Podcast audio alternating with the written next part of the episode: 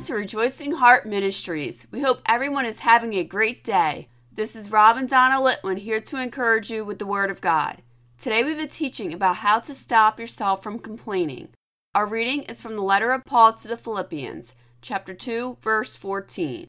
Do all things without murmurings and disputings. Today's teaching is called Stop Grumbling. If you study this Bible verse, it becomes obvious to anyone that both words used here, murmurings and disputings, have negative emotions associated with them. The word murmurings means to mumble an expression of discontent or to complain. The other word here, disputings, means to argue or quarrel. This verse is telling you to do everything without complaining no matter how you feel. Even if you think you're having a really bad day and struggling to find a bright spot in your day, you should not complain about anything going on in your life. In your moment of despair, you should recognize that you have a problem and try to change your focus to Jesus and what He has done for you. This will make your problem small compared to how Jesus suffered for you. One easy way that you can turn your focus to Jesus is by finding a Bible verse that works for you to stop thinking negative thoughts.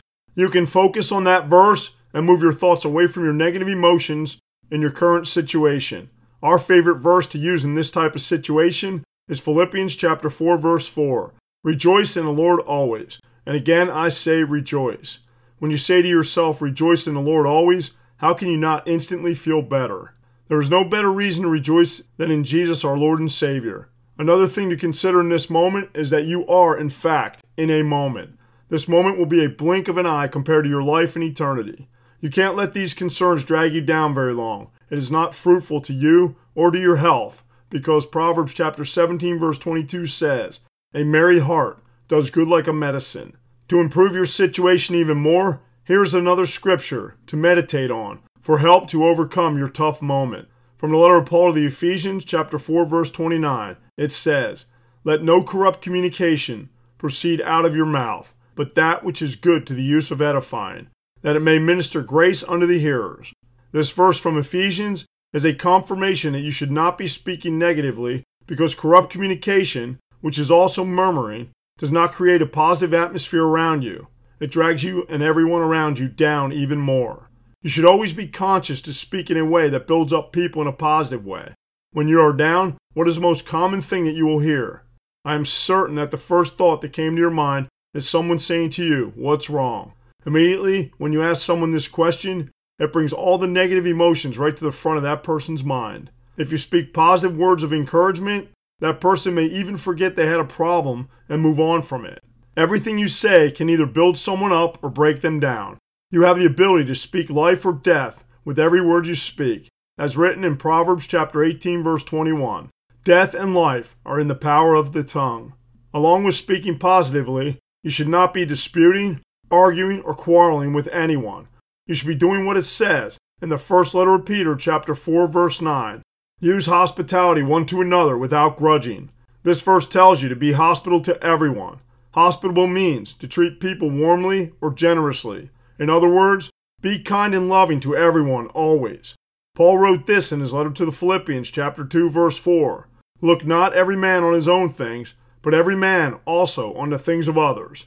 Doing things without murmurings and disputing may seem impossible to you right now, but even the Apostle Paul had to learn to be content in every situation that came up in his life, as he wrote in his letter to the Philippians, chapter 4, verse 11. Not that I speak in respect of want, for I have learned, in whatsoever state I am, therewith to be content. Paul learned how to be content in all situations. How do you suppose he learned to do this? He did it with the power of the Holy Spirit in him. This is why Paul says, I learned, in this verse. In Paul's letter to the Romans, chapter 15, verse 13, he says, Now the God of hope fill you with all joy and peace in believing that ye may abound in hope through the power of the Holy Ghost. In this verse, you can see that through the power of the Holy Spirit, you will be filled with joy and peace, that you can abound in hope. Abounding in hope naturally makes you happy, because no matter how bad your current situation is for you, God has something bigger and better planned for you to look forward to in your life.